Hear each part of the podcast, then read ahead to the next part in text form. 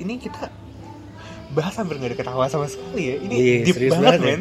Parah. Gue cuma makan klepon Starbucks doang daripada nggak boleh berarti gue makan klepon Starbucks Boleh. lagi.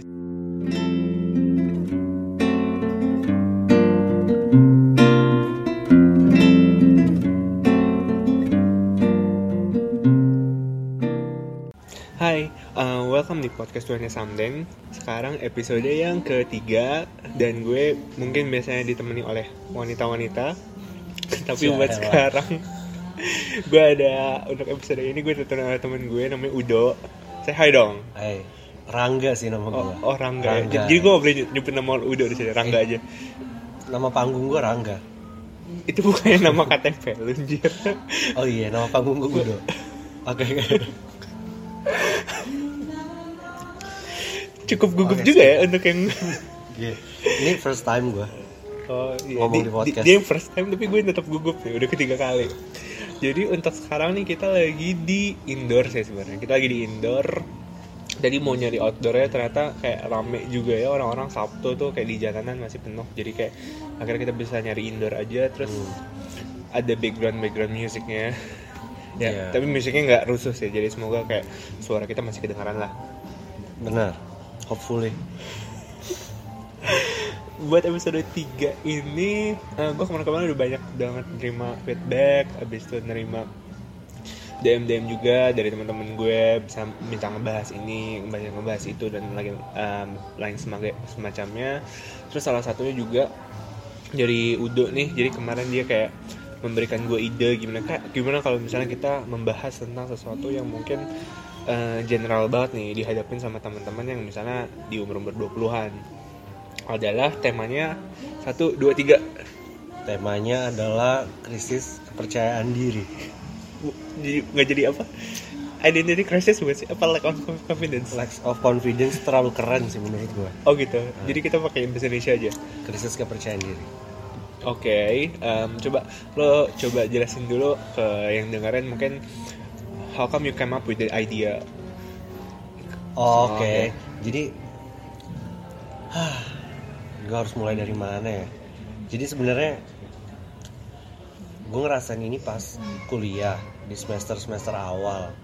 Nah di sana tuh gue ngerasa kayak gue mulai nge-compare diri gue sama teman-teman gue kayak kenapa sih doi lebih pintar dari gue terus kenapa sih doi kayak berprestasi banget di kampus nah di sana tuh lo mulai nge-compare diri lo sama orang lain kayak eh, bisa nggak ya gue kayak gitu bisa nggak ya gue kayak gini? Tapi di satu sisi lo tuh punya banyak permasalahan dengan diri lo sendiri. Jadi kayak lo ingin seperti mereka tapi lo punya banyak keterbatasan diri. Jadi lo kayak mulai mempertanyakan gue tuh sanggup nggak ya menjalani ini semua? Yang kayak gitu loh intinya.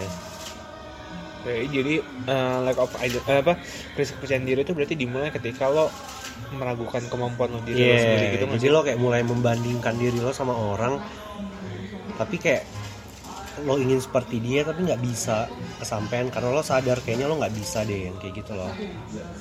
Berarti lo nggak pernah apa kayak gitu? Gue eh gue malah lucu ketika lo ngomong sebelum eh ketika lo ngomong awal ngampus misalnya. Oh ya by the way gue sama Udo teman kampus jadi kayak makanya gue ngomongnya ngampusnya santai gitu. Gue ngampus soalnya jadi gue malah ngerasain itu pas kita udah lulus. 2015 lah 2015 lah jadi eh maksudnya 2015 tuh gue ngerasa kayak pas kita ini baru lulus banget terus kayak nggak tahu lo mau kerja apa gitu loh oh ya kayak lu, biasanya kayak lu belum masih masih nganggur, masih nggak belum dapat kerjaan dan gue, gue waktu itu nganggur lumayan lama habis lulus itu tuh sekitar berapa bulan? ya? Tujuh? Eh, lama juga ya. enam, enam, enam, enam, enam sampai tujuh bulan lah sampai akhirnya gue landed di kerjaan pertama gue gitu.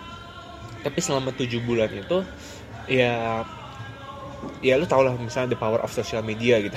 Oke. Lo bisa ngeliat teman-teman lo lagi ngapain mungkin teman-teman lo yang Oh, udah keterima ngerti kerja gua. duluan mereka udah punya aktivitas gitu mereka udah punya kehidupan di luar sana ya mereka udah punya hal yang bikin mereka bangun pagi tiap hari sedangkan gue yang kayak masih tiap hari main Dota. Eh gue Oke, iya, kita main bareng Dota gua, bareng gua. kita bahkan bareng ya sama temen gue lagi dan lain-lain. Misalnya kayak yang tiap hari lo cuma begadang main sampai malam bangun kan siang juga kayak bangun siang pun juga lu nggak tahu gitu ya. iya nggak nggak tahu gitu loh mau ngapain kayak dan dan jujur ya pada pada pada pada, pada masa saat itu tuh yang paling gue tunggu tuh adalah kita main game Iya.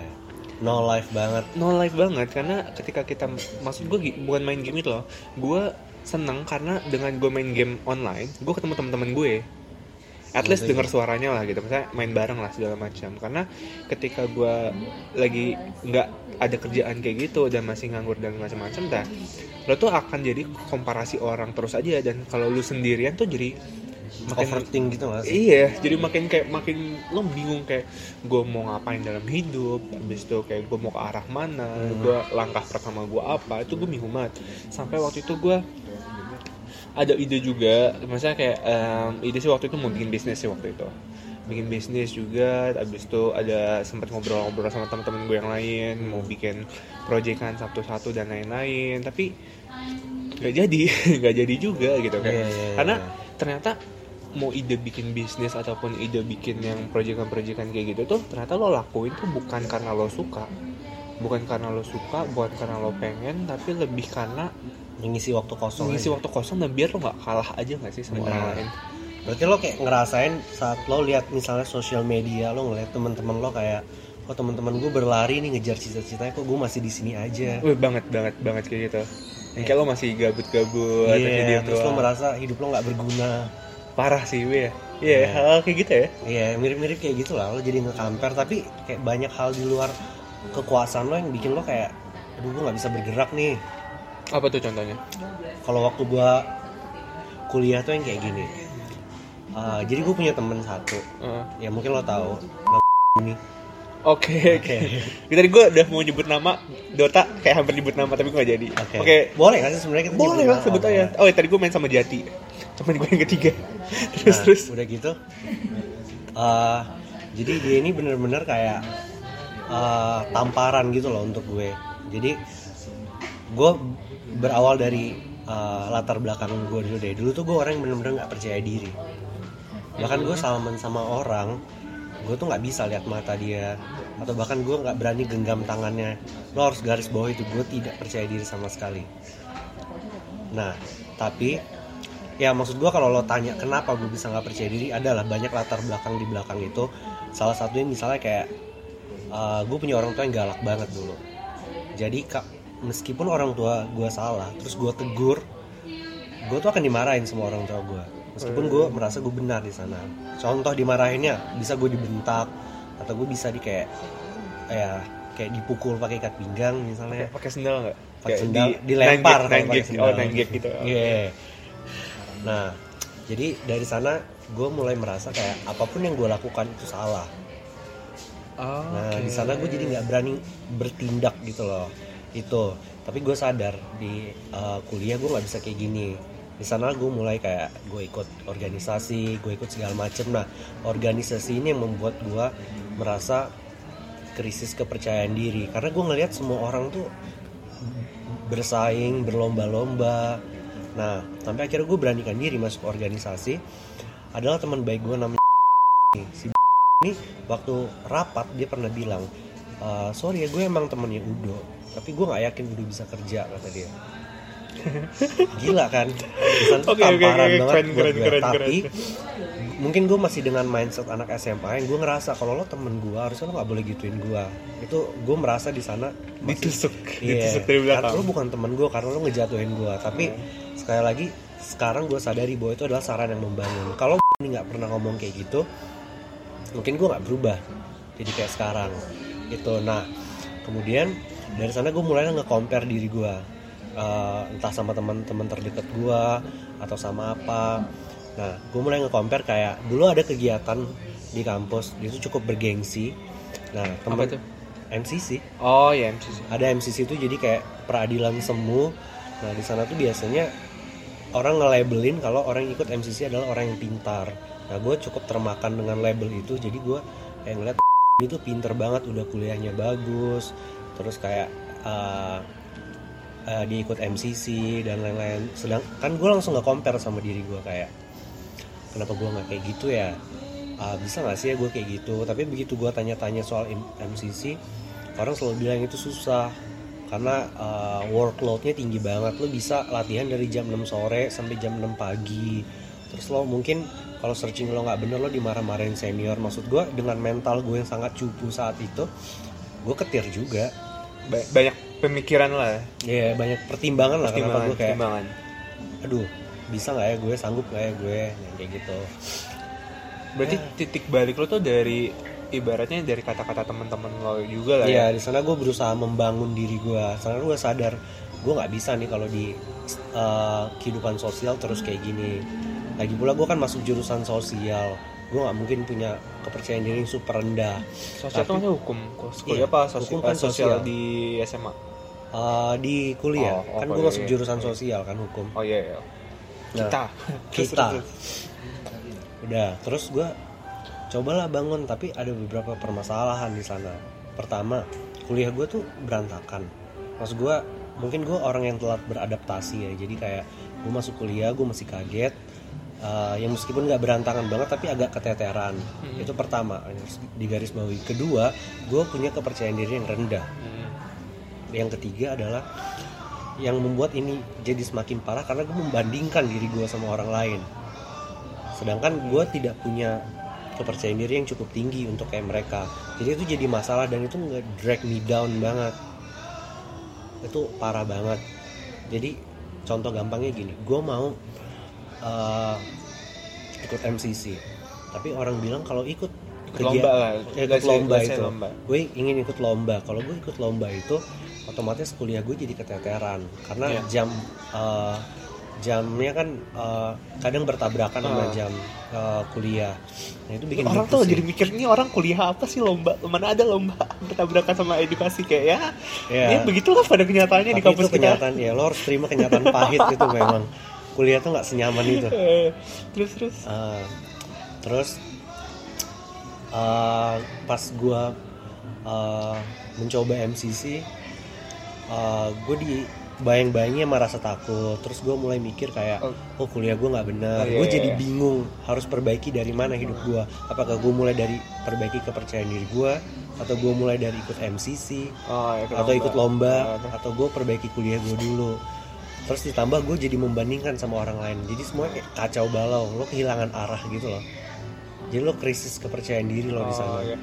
Berarti yang kalau gue tangkap berarti kepercayaan diri yang lo tangkap yang gue ambil dari sini adalah lo kayak nggak ada eh, sesuatu yang bisa lo banggakan dari diri lo. itu satu. Tapi maksud gue lebih kayak lo nggak lo nggak bisa ber, lo nggak tahu tempat lo berdiri gitu nggak sih? Iya. Jadi lo nggak tahu tempat lo berdiri satu lo nggak tahu lo akan melangkah ke mana juga. Iya gitu. hilang arah gitu Iya, iya. Eh, seru sih seru seru. Ya gue juga mengalami hal yang sama lah maksudnya kayak gue juga ya kayak tadi gue ceritain gitu. Tapi yang unik di sini adalah eh lo berarti dari titik balik orang ya? Bukan maksudnya bukan eh, maksudnya lo sadar hal itu tuh dari orang lain ngomong ketika orang lain ngomong. makanya menurut gue bergaul itu penting banget kalau lo di kuliah. Oke. karena uh, kan kalau SMA mindset lo eh, cetek banget kan kayak kalau lo temen gue lo dukung gue sebenarnya kan iya, iya. be- sebe- sesimpel itu kan kalau uh. lo anak SMA kalau lo bukan tem kalau lo temen gue kita seru-seruan bareng aja terus kalau ada masalah kadang bisa end up kayak lo nggak temenan lagi. Heeh. lo nggak bisa dikritik ya. Maksudnya kurang lebih seperti itulah cuman di kuliah ini di umur 20-an ini. ya di umur 20-an ini lo nggak bisa kayak gitu. Kalau lo ingin diri lo bener-bener berubah lo harus dimulai dari terima kritik orang. Dan kalau lo nggak bergaul gimana lo bisa terima? Kayak gimana lo bisa dapat kritikan? Kadang kalau lo dikritik sama orang tua mungkin akan keluar telinga kiri eh masuk telinga kiri keluar telinga kanan kan? Ya keluar telinga kiri karena masuk dari telinga kanan juga Ya, bisa jadi benar lo nggak salah iya, lo nggak salah. Bener-bener lo cerdas kayak emang. Itu menurut gue. Jadi kalau tapi kalau temen yang kritik itu akan jadi tamparan banget buat lo. Oke ngomong-ngomong soal kritik lo sampai sekarang suka nggak sih dikritik? Kalau dikritik suka ya siapa sih nggak suka dikritik? Cuman yang orang nggak suka adalah bisa diterima atau enggak kan maksud gue lu bisa nggak sih nerima kritikan orang? Gue sebenarnya nggak suka loh dikritik demi apa lu nggak suka dikritik? Maksud gue adalah eh gue selalu bilang di podcast gue kayak kritik memasukkan saran masuk ke IG gue atau misalnya ke email gitu. Tapi em, secara bawah sadar tuh kayak eh, kayak ngapain sih nih orang gitu? Enggak bukan ngapain sih orang lebih kayak sebenarnya sih mungkin kayak agak kayak gitu ya tapi bahasanya nggak sekasar itu pas yang tapi gue udah belajar sih dari dulu kayak belajar kayak eh yang menerima masukan orang lain, menerima kritikan orang lain yang memba- sifatnya membangun gitu. Tapi kalau misalnya kalau yang ngekritik juga ngasal juga, kayak lo juga malas juga gak sih? Kayak cuman Iya, itu nyinyir iya, sama kayak bukan tipe-tipe kritik. netizen netizen Indonesia gitu kan. Iya. Kayak misalnya lo baca di salah satu berita andalan gue Line Today Iya. itu kan kalau lo lihat misalnya beritanya itu kan di bawah itu misalnya lo bahas bahas gampang lah bahas politik lah bawahnya kan pasti kritik semua kan Iya, kritik semua nah orang tuh kebanyakan ngasih kritik tuh tanpa solusi ya nggak sih benar. nah gue malas aja sama maksud gue gue gak suka karena kebanyakan orang kita itu mengkritik tanpa ngasih solusi jadi gue sebenarnya sangat sangat menghargai kritik tapi asal kritiknya tuh yang benar-benar memberikan solusi atau kritik membangun lah Jadi jangan sebenarnya. cuman kayak podcast lu jeleknya lu nggak pantas kayak gitu ya. oh ini barusan jujur apa Oh, enggak, enggak. Harusnya kan podcast lu jelek lo harus perbaiki ininya. Enakan kayak gitu kan Ya sebenarnya. bisa bisa hal kayak gitu lah. Jadi kalau misalnya kalau kita balik lagi ke masa eh, ke topik kita tadi berarti kritik tuh merupakan salah satu hal yang membuat lo bangkit ya. Ya, sejujurnya iya sih. Itu bener-bener menampar gue karena di pikiran gue temen dekat gue aja ngomong kayak gini berarti emang ada yang salah sama diri gue. Iya, jadi Iya. Menurut gue poin pertama di umur 20-an ini lo harus cari temen yang berani kritik di depan lo. Jangan yang kritik di belakang lo. Eh jangan yang ngomongin di belakang. Karena itu udah nggak zaman men di umur 20-an ini. Itu penting banget untuk lo ke depannya. Karena lo akan belajar gimana menghadapi kritik itu. Gimana lo nahan gimana lo bikin muka lo tebel di depan teman lo kayak dari orang-orang yang meng-underestimate lo lo harus buktikan. Itu berat sih cuman itu membangun. Wow, gue jadi kayak mind blowing sendiri gitu kayak iya juga ya gitu. coba deh lo bayangin misalnya kita temen dekat tapi di dep- di depan orang kayalak banyak lo gue ngomong kalau kayak gue temennya Eka sih tapi gue nggak percaya Eka bisa ngejalanin ini. Di de- Oke. lagi rapat umum di sekian di depan banyak orang Iya, Ya, itu- tamparan juga sih. tamparan banget Nah itu kan berarti kritik yang eh, itu kritiknya berarti ada solusi apa nggak tuh kalau kayak gitu? ada dong solusi saat itu memang ada solusi cuman gue kayak selalu uh, berpikir kayak oh berarti dia meragukan gue berarti tugas gue cuma tinggal membuktikan dong bener atau enggak Ah, kayak lo proving that him or her Ah. is wrong gitu lah. Oke, iya iya iya. ya itu gimana lo menyikapinya sih tapi kalau ngomongin soal lingkungan juga pertemanan, lo kan bilang kayak lo ya cari temen lah yang misalnya emang nggak suka ngomongin orang di belakang gitu. Hmm. Lo sendiri gimana? Lo adalah orang yang ternyata ngomongin orang di belakang juga apa nggak apa segala macam? oh pastilah siapa sih nggak ngomongin orang di belakang maksud gue nggak zaman nggak cewek doang sekarang yang ngomongin di belakang cowok juga kadang-kadang iya cuman yang membedakan adalah lo berani nggak sih ngomong apa yang lo omongin di belakang itu sama temen lo ke orangnya langsung nanti? Misalnya kayak Oke. gue ngomongin eh, lo di belakang nih kak Eh, sama orang lain. Nah nanti ketika gue ketemu sama lo berani nggak sih gue ngomongin yang udah gue omongin tentang lo di belakang? Misalnya gue ngomongin sama si B Eka tuh gendut ya kayaknya dia harus diet deh. Eh. nah berani nggak sih gue ngomong kalau kalau gendut mending lo diet deh yang kayak gitu kalau kayak gitu kan lo nggak nggak jahat kan jadinya lo ngomongin Iya, iya, iya. memang tapi lo sampaikan apa yang lo omongin. Tapi gue jujur hampir nggak pernah ngomongin orang di belakang lo. Maksudnya maksudnya anjir gue ngomongin kayak munak banget ya kayak hidup gue Iya. suci banget. Gue kayak nggak percaya deh Nggak, maksudnya gini eh, tergantung tingkat pertemanan juga dok. Misalnya kalau kita udah kayak misalnya gue sama lo nih gue mah tipe yang ngomong ngomong aja gitu. Kalau misalnya Hmm. udah deket ya ngomong ngomong aja. Dan maksudnya bukan gue nggak pernah ngomong di belakang adalah buat orang yang biar mungkin gue baru kenal pun gue pun juga kadang ngomong sesuka hati gitu loh. Oke. Omong- omongan gue tuh emang nggak difilter gitu lo loh. impulsif gitu ya? Iya, dia ngomong tuh emang mulut gue emang kasar banget kelihatannya gitu. Tapi gara-gara gue kasar itulah yang memang mem- memang emang gua, apa emang gue kasar ya?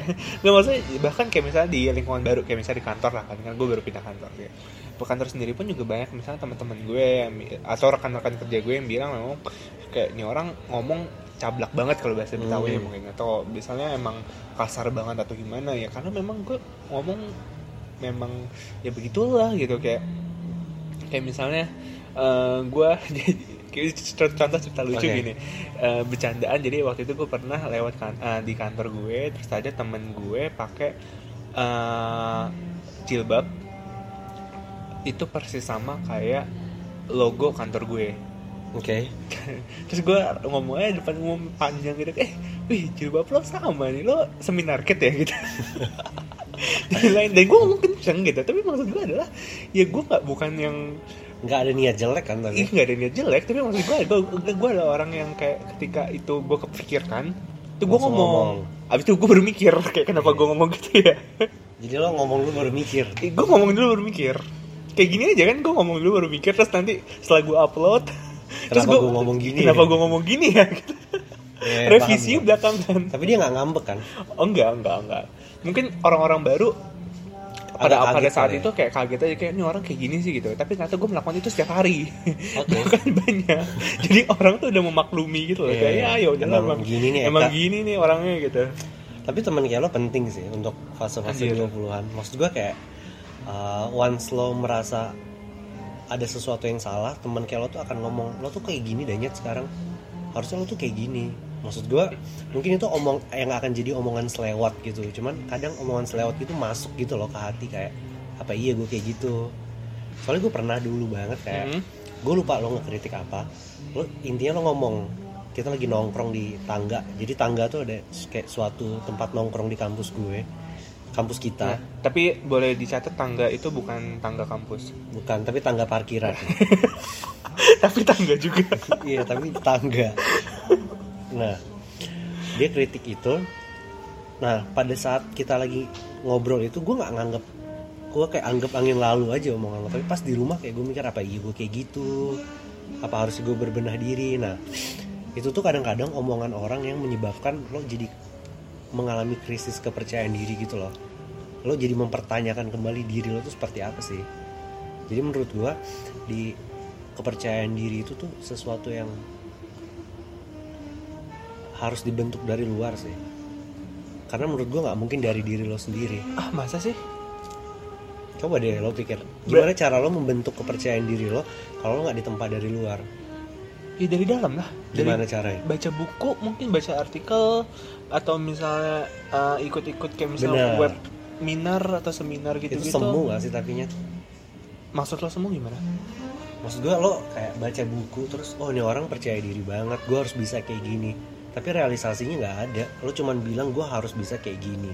Tapi ketika di diuji di lapangan lo tuh belum tentu mengaplikasikan itu. Oh gitu. Kayak misalnya uh, Hmm. gampangnya lo latihan nyetir iya tapi di video game oke lo handal cuman Oke. realisasi pas nyetir lo belum tentu bisa kan kiri kanannya seperti apa oh iya heeh. makanya kayak itu tuh faktor dari luar menurut gue Oke, jadi kalau misalnya gue tangkap dari obrolan lo, berarti yang nyata itu adalah anggapan orang lain dong. ya tapi gue nggak bilang lo harus jadi seperti apa yang uh, orang inginkan ya lo cukup ketahui apa yang lo butuhkan jadi ketika orang mengkritik kalau lo rasa itu nggak akan membangun lo uh, dan Lupakan. lupakan aja Simpan argumenmu. Iya, kalau lo merasa itu akan membangun lo, lo kejar terus. Oh, tapi berarti eh, yang menjadikan lo sudah kira-kira ada semacam standarisasi lo sudah cukup percaya diri atau enggak tuh berarti anggapan orang lain menurut lo? Enggak, anggapan orang lain itu adalah sesuatu yang membangun lo. Oke, ya ya ya ya. Tapi ketika lo udah menganggap dia mengkritik lo, Ah. lo rasa itu membangun, lo coba benahi, lo akan coba aplikasikan. Kalau gue gampangnya gini, setelah ini coba ngomong kayak gitu ke Ah. gue, gue coba buktikan ya, bisa nggak ya gue bekerja dengan baik. Akhirnya gue cobalah jadi uh, ketua dari divisi apa, gue coba Hmm, jadi hmm. apa di divisi apa. Terus gue merasa di sana ya anggapan gue kinerja, kinerja gue cukup oke. Nah, untuk penilaiannya Ah. apakah gue merasa uh, kepercayaan diri gue meningkat atau enggak itu gue tes sendiri di kelas dulu kayak gue bukan orang yang berani nanya di kelas gue kayak diem aja Hmm. bahkan ketika uh, dosen ngasih kesempatan bertanya gue nggak ambil kesempatan itu tapi akhirnya gue coba gue bisa nanya di kelas jadi selama tiga semester tuh gue nggak pernah nanya sampai akhirnya gue coba beranikan diri untuk nanya. Dan ternyata memang bisa. Sampai saat sampai sekarang gue S2 Hmm. gue udah S2 sekarang di notariat Wih. gue jadi orang yang paling bacot di kelas. Kayak gue selalu nanya gue Iya, selalu iya, iya. ngejar argumen orang. Maksud gue itu lebih kritis lah jadi lebih ya kritis lah. terlihat lah ada perubahan. Gue jadi berani nanya gue jadi nggak malu-malu depan orang. Tapi lo se, se gue baru tau loh ini lo se nggak berani itu untuk nanya nggak berani itu gue karena gue selalu merasa nanya itu salah oh. itu akibat dari masa lalu jadi saran gue untuk orang umur 20 yang akan nikah lo kalau punya anak jangan dimarah-marahin deh Ya, maksud gue lo kasih tahu secara benar aja jangan sampai dipukul Heeh. jangan sampai lo merasa kalau orang tua adalah orang tua yang maha benar gitu menurut gue Oh, heeh. karena dampaknya ke anak lo mungkin nggak sekarang tapi ketika dia kuliah wow oke Saran gue. Iya, iya. ini ini deep banget sih dan gue kayak nggak berani kom- komentar karena nyokapnya Udo bentar lagi dateng Enggak Iya. datang maksudnya di- tapi di tempat lain bukan datang tiba-tiba join podcast aduh awkward juga ya kalau nyokap lo kayak tante gua halo tante tapi ada possibility nyokap gue kan gitu loh oh iya ada nyokap gue impulsif kayak lo juga Oh gitu, waduh. Jadi kalau misalnya tiba-tiba ada yang gabung suara wanita tiba-tiba datang ya, Itu jadi nyokap gue. Udo. gitu loh gue belum pernah ceritain ya kalau ya belum, belum, belum, belum. Apalagi itu cukup dekat ya Iya, jadi kita ngomongin apa ya? Deket tapi nggak pernah ngomong kayak gini. Anyway, Dok, tapi kalau misalnya gue berpikir kayak gitu, yang namanya masyarakat atau misalnya orang atau lingkungan lo kan berarti itu jumlahnya banyak banget kan. hmm. Kalau setiap kritikan itu adalah suatu yang membuat lo harus terus berusaha atau berupaya gitu kemudian lo udah nyampe standarisasi tertentu lo dikritik lagi. Lo ny- naikin lagi usaha apa standarisasi lo terus lo udah nyampe situ lo dikritik lagi. Nggak ada habisnya capek nggak sih? Capek dong. Memenuhi ekspektasi orang lain aja dong berarti hidup lo. Enggak. Justru gue kritik orang lain itu gue pakai untuk memenuhi ekspektasi gue oke. Jadi misalnya kayak gue udah percaya diri sekarang anggaplah Nah. gue udah percaya diri sekarang. Nah. Ketika orang bilang gue dulu kayaknya kurang percaya diri deh. Mm, gue akan evaluasi diri gue kayak emang iya gue kurang percaya diri kalau gue merasa gue udah cukup percaya diri udah gue akan buang itu kritikan tapi kalau dia misalnya do kayaknya eh, kepercayaan diri lo perlu ditingkatkan dia untuk ke next level Mhm. itu mungkin akan gue lakukan jadi kalau eh, misalnya kayak eh, yang gampangnya deh do kayak rambut lo mendingan belah tengah deh maksudnya itu Iya. kan kritikan orang juga Ah. kan tapi kalau gue rasa nggak fit sama diri Iya, gue iya, ya udah aja Hmm. jadi menurut gua lo tuh harus punya whole picture tentang diri lo kayak apa yang ingin lo achieve gitu loh di hidup lo misalnya list pertama gua adalah meningkatkan kepercayaan diri list kedua gua adalah gue ingin lulus terus gua kerja eh, buka kantor notaris nah Hmm. apa yang harus syarat apa aja sih yang gue perlukan untuk bisa hal jadi notaris ya. ya pertama gue harus pintar bergaul eh, kedua gue harus eh, memperluas lingkungan gue Hmm. Nah kalau kritik orang nggak ada di nggak mendukung dua hal ini, Hmm. gue nggak akan dengerin. Karena itu nggak support. Oh, iya, iya, kehidupan iya, gue juga. iya, Jadi- iya, iya, iya. dapat dapat dapat dapat Eh, FYI em, pertama kali gue ngeliat Udo semester 1 tuh jadi bay- bayangin kayak orang tapi rambutnya afro kribo gitu ya jadi ketika dia ngomong ya maksud gue di otak gue adalah orang yang kayak gitu adalah orang yang cuek dan sangat amat percaya menurut gue dengan kayak gitu ya berarti dia super duper percaya diri gitu loh dengan pede banget dan lu datang ke kampus rambut lu afro gitu men Iya. Ya, Masih berantakan banget Iya. gue. Terus tiba-tiba dia ngomong kayak gue dari semester satu nggak pernah percaya diri kayak ah, serius loh makanya gue kaget gitu. Ternyata dari luar tuh nggak kelihatan ya orang-orang kayak gitu ya. Gue tuh terlihat, gue tuh bukan cuek, tapi gue ingin Terlihat coy. terlihat nggak bukan ingin terlihat sih. Tapi bisa lo katakan seperti itu, ingin terlihat cuek. Atau ingin biar orang-orang nggak tahu kalau lu tuh serabuk itu di dalam. Iya itu bisa Bah, jadi gila. sih. Itu Kalimat gue tersanjung banget, Itu drama benar. banget. Oh iya iya iya iya. iya. Gue tuh nggak cuek, tapi ingin terlihat cuek aja. Oh iya iya. iya. Anyway, terus kalau yang gue tangkap dari obrolan kita nih, udah entah berapa menit nih. Malasan tadi gue liat HP nanti aja. Jadi gue udah, udah obrolan kita berapa menit. Berarti kan ketika lo mengalami masalah kepercayaan diri ini adalah pertama yang lo harus lo lakukan adalah lo membuat standarisasi diri lo sendiri kan. Iya, apa Kayak- yang ingin lo gapai? Nah, apa yang ingin lo achieve, apa yang ingin lo gapai dalam waktu berapa menit, eh berapa, berapa menit, nggak bisa dalam waktu berapa tahun ataupun dalam waktu ya masa-masa tertentu lah. Nah, kemudian lo mengambil hal-hal eksternal, entah itu kritik orang, entah itu misalnya contoh-contoh misalnya di internet ataupun saran-saran dari em, ya beberapa macam eh, apa eh, referensi atau segala macam untuk Hmm. memenuhi diri lo sendiri Iya. berarti kan itu cara penyembuhannya atau cara memperbaikannya bukan cuma internal atau eksternal aja berarti gue kan tadi kayak gue bilang Hmm. kalau kan gim- eh, gimana sih cara iniin apa diri sendiri? Ya lu bilang kan dari orang luar which is Yeah. eksternal gue bilang kayak enggak deh dari dalam deh gitu. Tapi setelah kita ngobrol kayak gini berarti hal itu berkesinambungan gitu ya? Basicnya memang berkesinambungan sih. Karena kayak itu saling support kan. Gimana lo bisa merubah diri lo Mm. kalau nggak ada orang lain yang mengkritik lo? Atau minimal dengan lo baca buku tuh sebenarnya faktor eksternal juga. Kayak lo melihat buku nih orang percaya diri lo merasa tertampar kayak kenapa gue nggak bisa kayak gitu intinya lo harus punya kesadaran diri sih untuk memper- memperbaiki kepercayaan diri lo Oke, gue belum pernah mikir sampai situ sih, karena jujur sampai ya kita ngobrol berapa, sampai 20 menit yang lalu lah anggap. Gue menganggap bahwa yang namanya pribadi itu atau diri sendiri itu bisa memperbaiki diri sendiri atau bisa menjadi lebih baik tanpa perlu orang lain. Cukup Menurut dengan cukup, maksudnya cukup dengan misalnya lo baca buku atau misalnya lo berbuat baik lah atau misalnya lo belajar dari internet dan YouTube lah apa segala macam ya menurut gue lo sudah menjadi pribadi yang lebih baik gitu. Tanpa harus dinilai nyokap lo. Tanpa harus dinilai dari orang lain gitu. Jadi eh, misalnya em, kayak misalnya ya lo udah punya standarisasi itu sendiri dan lo udah cukup memenuhi itu sendiri gitu hmm. tapi ternyata kalau ketika lo ngomong bahwa lo butuh vali eh, apa nilai atau validasi dari orang lain juga gitu itu kan berarti kayak ya ibaratnya kayak gue ngerjain PR Hmm. gue anggap itu bener tapi kan gue nggak tahu itu bener sampai Bener. ada misalnya nggak ada standarnya kan iya jadi. sampai gue bawa ke sekolah terus kayak guru bilang kayak eh ternyata nomor ini kamu salah nih nomor ini kamu salah nih. Berarti kan ya gue baru sadar aja sih setelah gue pikir-pikir kalau iya juga ya gue kurang berpikir seperti itu ya. Gue ternyata Iya. perlu orang lain juga loh buat membenahi diri gue sendiri gitu. Sebenarnya perlu banget orang lain. Soalnya kayak yang kayak lo bilang tadi uh, menurut gue kayak di dunia ini sebenarnya nggak ada standar. Jadi yang memberikan standar tuh orang lain. Jadi sampai segimana sih uh, uh, apa namanya tingkat kepercayaan diri gue ini udah cukup untuk diri gue ya salah satunya gue harus go out dong ke orang lain kayak memperlihatkan gue udah seperti ini nih. Masih ada nggak sih orang yang mengkritik seperti ini? Atau menurut society ini udah cukup.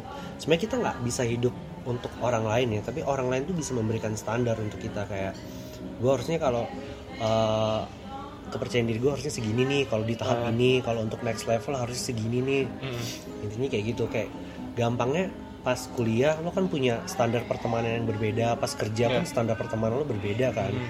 maksudnya standar itu nggak ada cuman itu dibuat oleh seseorang nah itu aja yang lo jadikan patokan gitu loh untuk memperbaiki kepercayaan diri lo jadi ibaratnya kalau pun lu misalnya mempunyai masalah dalam bidang ya con- confidence kayak gini lah ya Hmm. berarti cara memperbaikinya misalnya adalah lu terima kritikan orang lain tapi batas atasnya adalah diri lo sendiri menentukan Iya, lo harus tentukan.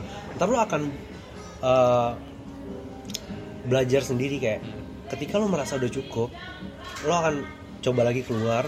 Ternyata lo merasa gue belum cukup, gue harus tingkatkan lagi. berarti batas atasnya lo naikin lagi Naikin lagi. habis lo baru ambil lagi dari luar Iya. belajar dari dalam Itu yang orang bilang kayak kalau orang tua dulu bilang kayak belajar tuh seumur hidupnya. anjir Iya gitu. Iya, iya, iya, iya. akan selalu naik. Tapi kunci ada satu menurut gue untuk lo perbaiki itu semua. Lo harus punya kesadaran diri yang tinggi. Kalau kata orang zaman dulu lo mawas diri lah jadi orang. Hmm, Lo sadar deh diri lo tuh seperti apa. Apakah lo udah cukup untuk seperti ini atau lo belum cukup untuk seperti ini? Karena gue punya beberapa teman yang gue nggak bisa sebutin oh namanya. iya iya. Dia itu nggak punya uh, apa namanya nggak mawas diri. Jadi dia nggak pernah nge-compare diri sama orang lain. Dia selalu merasa kayak ya gue nyamannya seperti ini hidup gue. Jadi ya gue akan terus seperti ini. Maksud gue nggak ada yang salah sih dengan itu. Cuman kalau kayak gitu hidup lo akan jalan di tempat. Ya mungkin lo jalan tapi di tempat. hidup tuh terus berjalan iya betul Iya, lo mau pilih lo mau pilih berjalan di tempat atau berjalan ke depan gitu Iya, berjalan mundur juga bisa bisa. ya sebenarnya orang-orang yang berjalan di tempat itu nggak jalan mundur lah ya ya tapi dia akan jalan mundur kalau lo bandingin sama orang lain. Mungkin kalimat lo yang lebih tepat adalah dia akan tertinggal bila dibandingkan orang lain. Benar. dia nggak mungkin jalan mundur. Dia Ya, terlihat karena- mundur sih karena orang-orang maju. Dia terlihat diam di tempat ya sih? Enggak dong. Enggak ya? kalau misalnya lo maju gue Eh. diem lo akan ngeliat gue iya sih bener Iya. juga diem ya gue ya. Iya. Tapi gue terlihat mundur kan jadinya. Enggak ya? Enggak lah. Lo ternyata tertinggal iya ya udah tertinggal itulah pokoknya. Anyway gue kerjaan gue sama Udo emang ngobrolnya kayak gini. Gitu jadi kita lebih sebenarnya kalau oh pantesan tadi kenapa Udo bilang kok kita bisa temenan deket ya? Karena hampir mungkin kita ngobrol 10 menit 8 menit itu kita ngobrol tentang nggak penting yang tata gini. cara kalimat penggunaan kalimat Benar. Setuju kayak penempatan tadi kalimat. Ya gitulah kepercayaan diri. Itu sulit sih memang. Kadang lo kayak ngerasa itu benang kusut. Kayak lo punya masalah misalnya masalah akademik terus lo ingin berprestasi kayak temen lo lo punya masalah kepercayaan diri lo bingung lo harus perbaiki dari mana. Tapi ternyata itu bukan tambang kusut melainkan itu benang kusut banget. kusut sama aja. Kalau hecat kusut gue gunting. Ya itu ribet banget sih sebenarnya. Tapi kan itu masalah kalau misalnya untuk yang kita ngomong lebih in general berarti ya tadi ya Hmm. in general nggak nggak harus entah itu mungkin di kerjaan lo atau itu mungkin di kampus lo dan lain-lain dan lain-lain tapi em, eh, lo pernah dengar gak sih misalnya kayak yang orang yang punya krisis identitas atau misalnya krisis kepercayaan, diri gini tapi dia tuh mungkin nggak punya lingkungan yang nge-support dia. Kalau misalnya tadi kita dengan mudah bilang ya lo tinggal cari orang lain buat kritik lo gitu. Tapi buat orang yang nggak punya orang lain. Yang mungkin ya lingkungannya nggak membantu dia atau seenggaknya kalau oke lah kalau dia dikritik. Kalau nggak ada yang ngomong kritik karena dia nggak punya seseorang. dia nggak punya teman gitu. Si simple kasarnya adalah dia nggak punya teman gitu. Jadi buat lo yang kayak gitu tuh kayak gimana? Kalau misalnya kita bilang kita butuh internal dan eksternal untuk saling berkesinambungan tapi dia nggak punya eksternal cukup nggak sih buat lo buat, buat internal gitu? Udah. Itu itu kayak lingkaran setan kali ya sebenarnya. Anjir udah benang kusut lingkaran setan. Iya. Karena gue menunggu kalimat apa lagi yang keluar dari lo kali ini. Terus terus. Luar biasa kan? Nah intinya itu yang tadi balik ke yang gue bilang lo harus punya kemampuan untuk mengkoreksi diri lo. Kayak lo harus mawas diri deh. Misalnya kayak lo merasa gue gini gue punya temen. Eh, SMA-nya dia benar-benar superior. Iya. dia terkenal dia ganteng dia nakal tapi begitu ini mas nakal tuh nilai superior ya Iya, karena lo pernah gak sih ngerasa anak SMA kayak oh nakal nih nakal, terkenal nih. Iya, kan lo dari Oke, oke, 70 oke. kan? Iya, gak usah disebutin dong. Lo sama dua Bandungnya suka tawuran itu kan terus. Nah, gitu. Tapi begitu dia masuk kuliah, dia satu kuliah sama gua. Dia nggak cocok sama lingkungan. Akhirnya dia kayak membatasi dirinya sama lingkungannya. Berarti gue kenal dong satu kuliah sama lo. Kenal lo kenal orangnya. Oh iya udah berarti gak usah disebutin. Nah, dia membatasi diri banget sama lingkungannya dan itu membuatnya tidak berkembang dengan baik. Hmm. Nah, kenapa dia membatasi diri? Karena dia nggak cocok banget sama lingkungan itu dan dia seperti post power syndrome. Jadi karena dia dulu merasa dia di uh, Superior lebih SMA-nya superior dan dia tidak mendapatkan itu di kuliah, jadi dia kayak pikirannya tertutup. Jadi dia kayak membatasi diri dari orang uh, sehingga dia mencari teman yang kasarnya ada di bawah dia untuk dia Oke. bisa menunjukkan dia superior. Nah itu menurut gua itu salah banget dan itu balik lagi ke yang lo harus mawas diri lo kayak harus lihat lo di kuliah ini apa sih target lo lo mau ngapain sih apa aja yang lo perlukan untuk mencapai target Standarisasi itu. bikin standarisasi. Iya, lo harus tadi. bikin standar untuk diri lo Tapi emang cari teman yang di bawah bukan di bawah sih, maksudnya yang di bawah tadi itu salah maksudnya.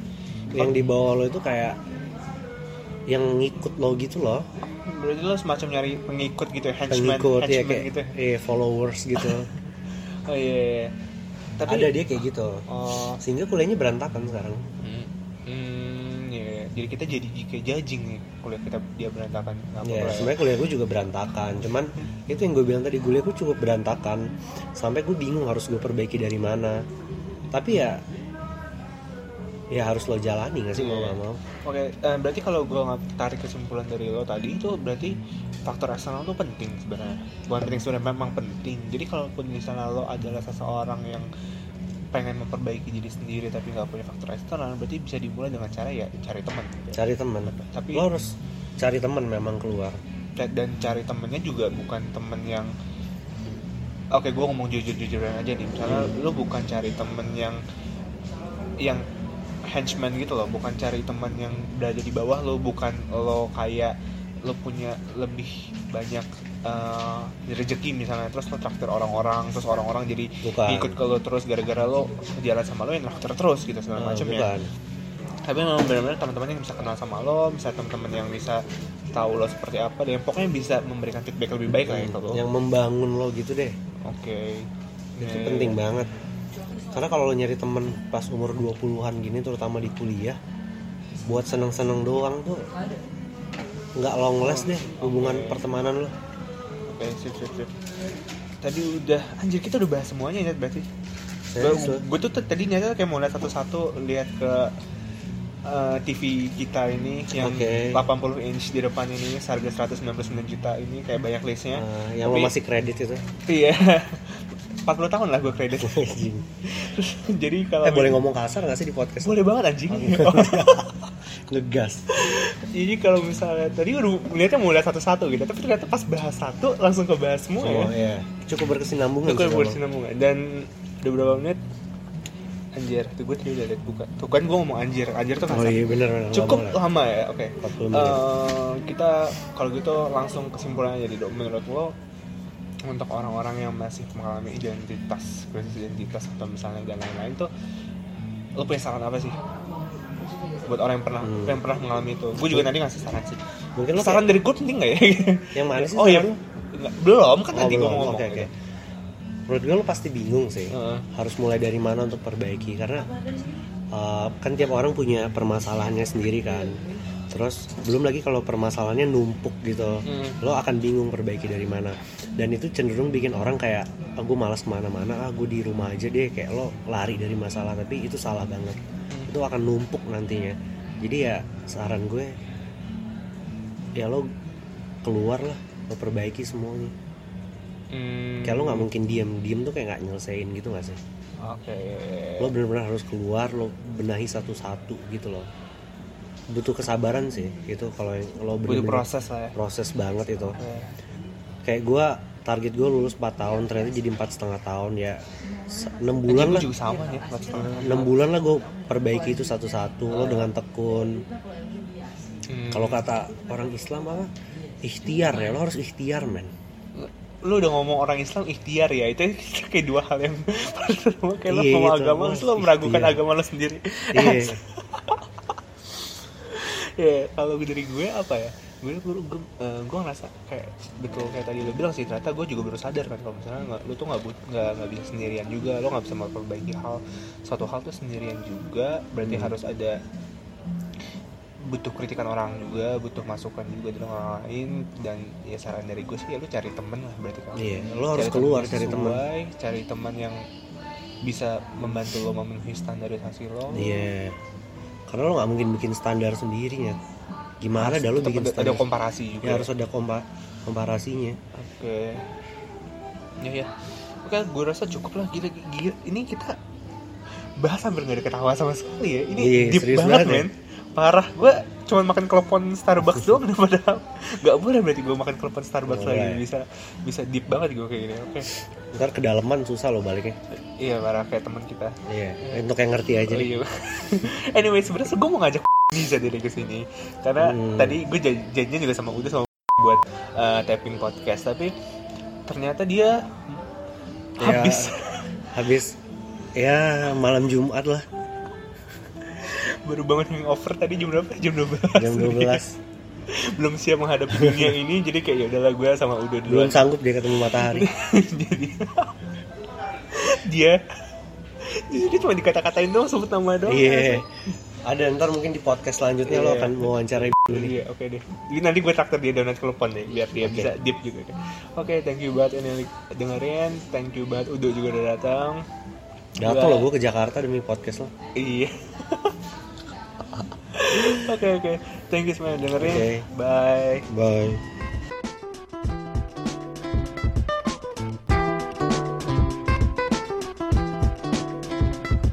Rush a cold to a diamond, eyes forever shining.